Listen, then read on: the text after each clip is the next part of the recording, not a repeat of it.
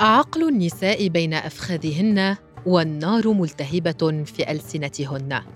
مناهل السهو. في كتابه الإصابة في منع النساء من الكتابه يقول خير الدين نعمان بن أبي الثناء الألوسي أما تعليم النساء القراءة والكتابه فأعوذ بالله إذ لا أرى شيئا أضر منه بهن فإنها لما كن مجبولات على الغدر كان حصولهن على هذه الملكة من أعظم وسائل الشر والفساد. أما السبب الذي يصيغه ابن أبي الثناء فهو أن الكتابه ستسمح للنساء بمكاتبة عشاقهن. اذا هو غواية وطريق لأجسادهن وليس وسيلة لإعلاء شأن العقل كالرجل. كما يروي الشيخ محمد النفزاوي في كتابه الروض العاطر في نزهة الخاطر.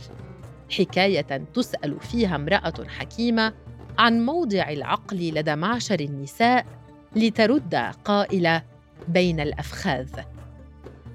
غدت هذه الحكايات عبر السنين طريقة تفكير مجتمعات بأكملها فتحول الفرج إلى العقل لدى المرأة وهو ليس أصلا فيها إنما صفات أسبغت على جسدها عنوة فلا يخرج كل ما تفعله عن حدود فرجها. وأحاديث الالوسي أو النفزاوي ليست تصغيرا من شأن النساء فقط بل من شأن الرجال كذلك.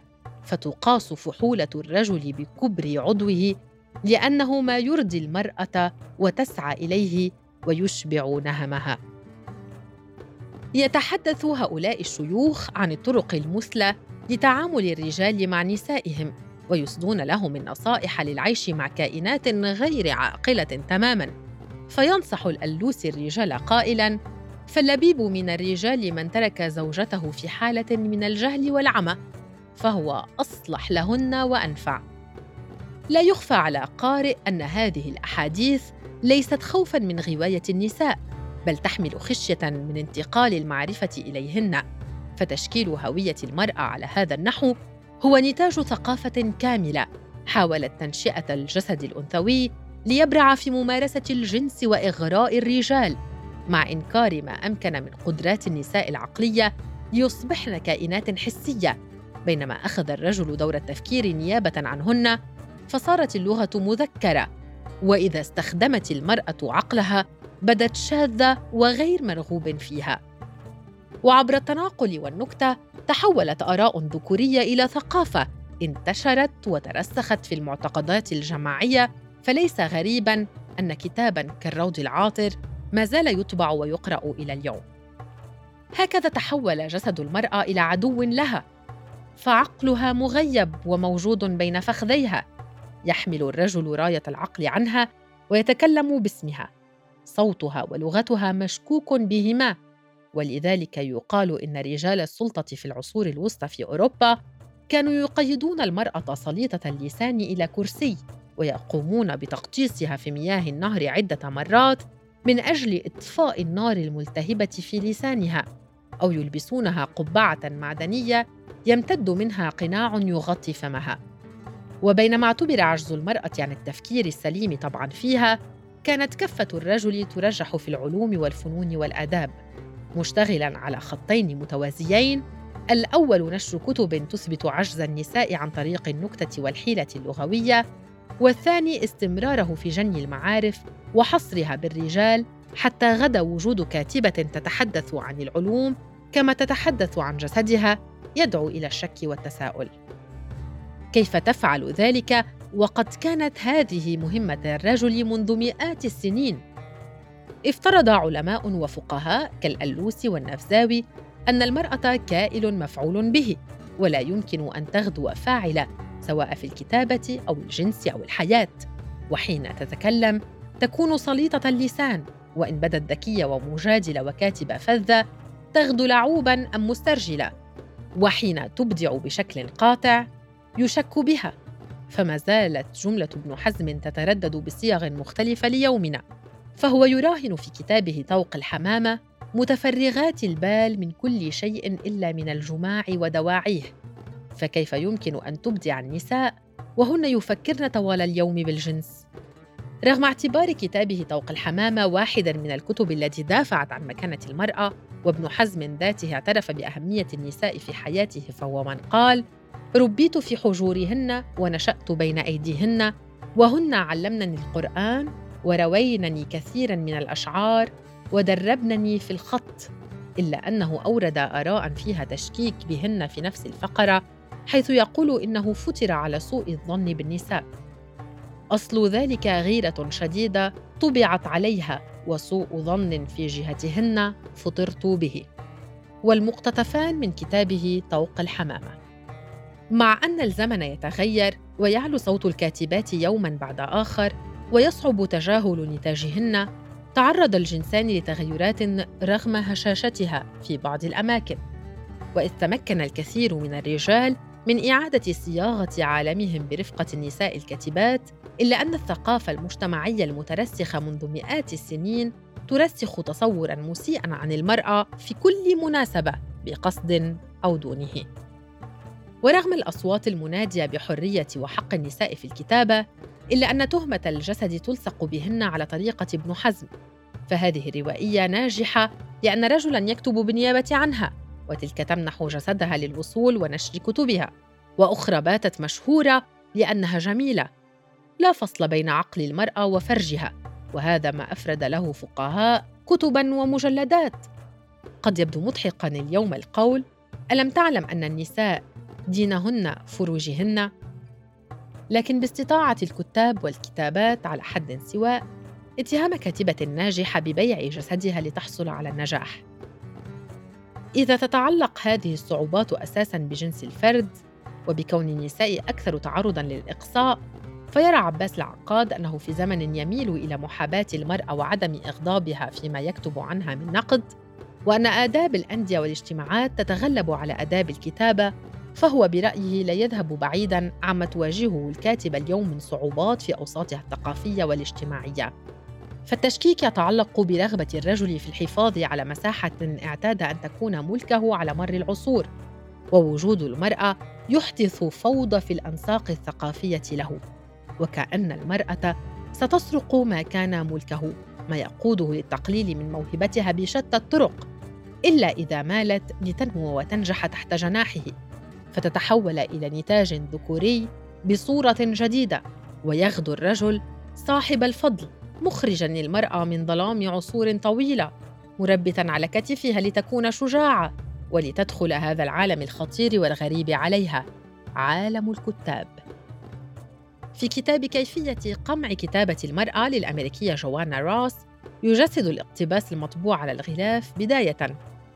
معضلة الكاتبات في التشكيك والتقليل من أعمالهن. هي لم تكتب هذا العمل ولكن إن كان جليا أنها كتبته. لقد كتبته لكن لم ينبغي عليها ذلك. إنه عمل سياسي جنسي ذكوري نسوي. لقد كتبته لكن انظر عما كتبت. غرفة النوم المطبخ عائلتها النساء الأخريات. كتبته لكنها لم تكتب سوى عملا واحدا منه جين إير مسكينة. هذا كل ما لديها على الإطلاق. كتبته لكنها ليست فنانة بحق وعملها ليس جادا حقا. إنها قصة مثيرة رومانسية كتاب للأطفال خيال علمي. كتبته لكنها حصلت على المساعدة. روبرت براونينغ برانويل برونتي كتبه الجانب الذكوري فيها. كتبته لكنها حالة شاذة. وولف بمساعدة ليوناردو. كتبته ولكن تسرد راس بشكل ساخر كيف تمنع النساء من النشر أو لا يمنحن فضل إبداع أعمالهن أو حتى التقليل من هذه الأعمال. ورغم مرور حوالي ثلاثين عاما على نشر الكتاب إلا أنه ما زال يصلح ليومنا. تفتتح راس كتابها بالمحظورات كعدم تعليم الفتيات أو الأجور المنخفضة. أو التمييز على أساس النوع الاجتماعي خاصة بما يتعلق بالأسرة والأطفال والأعمال المنزلية ورعاية الآخرين وتقديم الكتابة كنقيض للأنوثة وهو ما قد يجعل المرأة غير جذابة أو غير مرغوب فيها من قبل الرجال. كما تورد الطرق التي يتم فيها التقليل من أعمال النساء كإنكار إبداعهن للعمل التشكيك به التصنيف الخاطئ أو حتى الشذوذ. تستشهد راس بالعديد من الكاتبات كالشاعرة الأمريكية آن ساكستون التي اتهمت بالنوم مع ناشرها مقابل طباعة كتبها.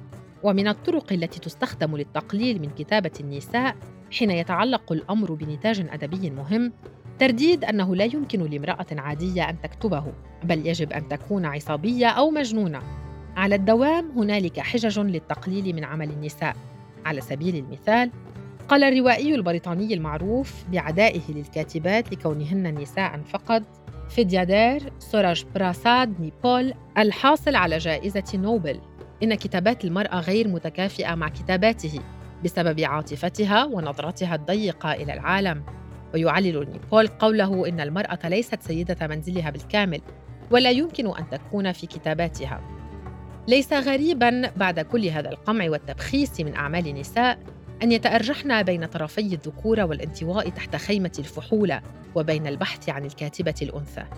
تقول مي زيادة إذا أحبت المرأة ذاتها حبا رشيدا كانت لنفسها أبا وأما وأختا وصديقة ومرشدة وأتمت ملكاتها بالعمل وضمنت استقلالها بكفالة عيشها. لكن مي نفسها تعود لتلغي ثورتها في الكتابة فهي تخلق بطلات مكسورات يعدن إلى الرجل بعد أن عجزن عن تحقيق مبتغاهن. وهكذا ورغم رغبة مي بتخليص لغتها من الفحولة إلا أن خطابها ينفي ذلك. لم يكن دخول المرأة الكتابة بالأمر السهل فالقلم هو عضو يعود للرجل ثعبان قاتل.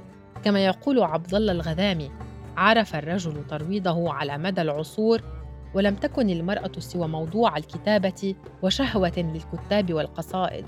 واليوم لدينا اللغة الذكر التي تحمل في أعماقها نفورا من الوجود الأنثوي بضمائرها ومسمياتها.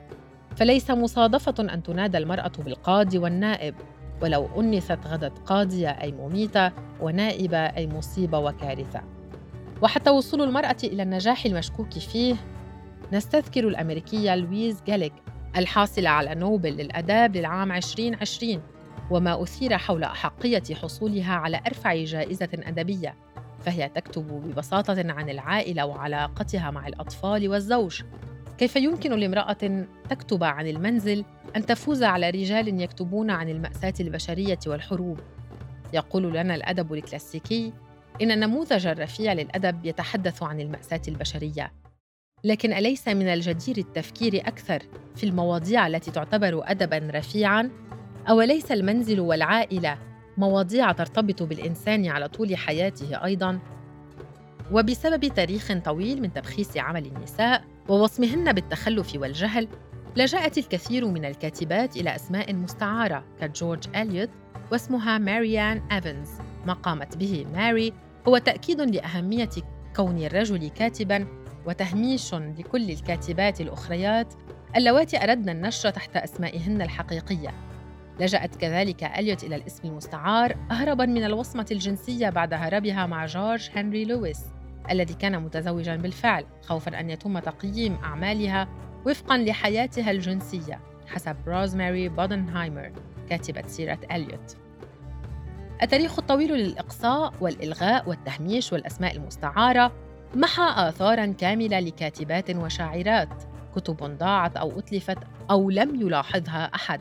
وإن أرادت النساء العودة الحقيقية للكتابة فلا يكفي فهم السياق التاريخي والاجتماعي للكتابة النسائية. لابد من النبش في التاريخ واستعادة أسماء كاتبات في عملية لا تقل أهمية عن الكتابة. وهذا ما تقوم به بالفعل منظمات ومؤسسات كدار نشر بيرسيفوني في المملكة المتحدة. والتي تعيد طباعة الكتب المنسية والمهملة خاصة أعمال كاتبات منذ منتصف القرن العشرين وحتى اليوم. وكما تفعل الناقدة والكاتبة الأمريكية آن بويد ريو الباحثة عن الكاتبات المنسيات ساعية إلى إعادة سير ونتاج كاتبات لم يحصلن على التقدير في عصرهن مستعيدة أعمالا مهمة وجريئة لكاتبات أمريكيات كالكاتبة كونستانس فينيمور ويلسون. والتي كانت كاتبة مشهورة في أيامها وأهملت بعد ظهور المجتمع الأدبي الذكوري في أمريكا. وفي حين كان الفرج هو عقل المرأة لمئات السنين قد يبقى تهمة تلاحقهن طويلاً فإن معركة الكاتبات طويلة وأهمها هي تقديم لغة وخيال يخصهن وحدهن بهدف صنع تكامل لا قطيعة مع الرجال.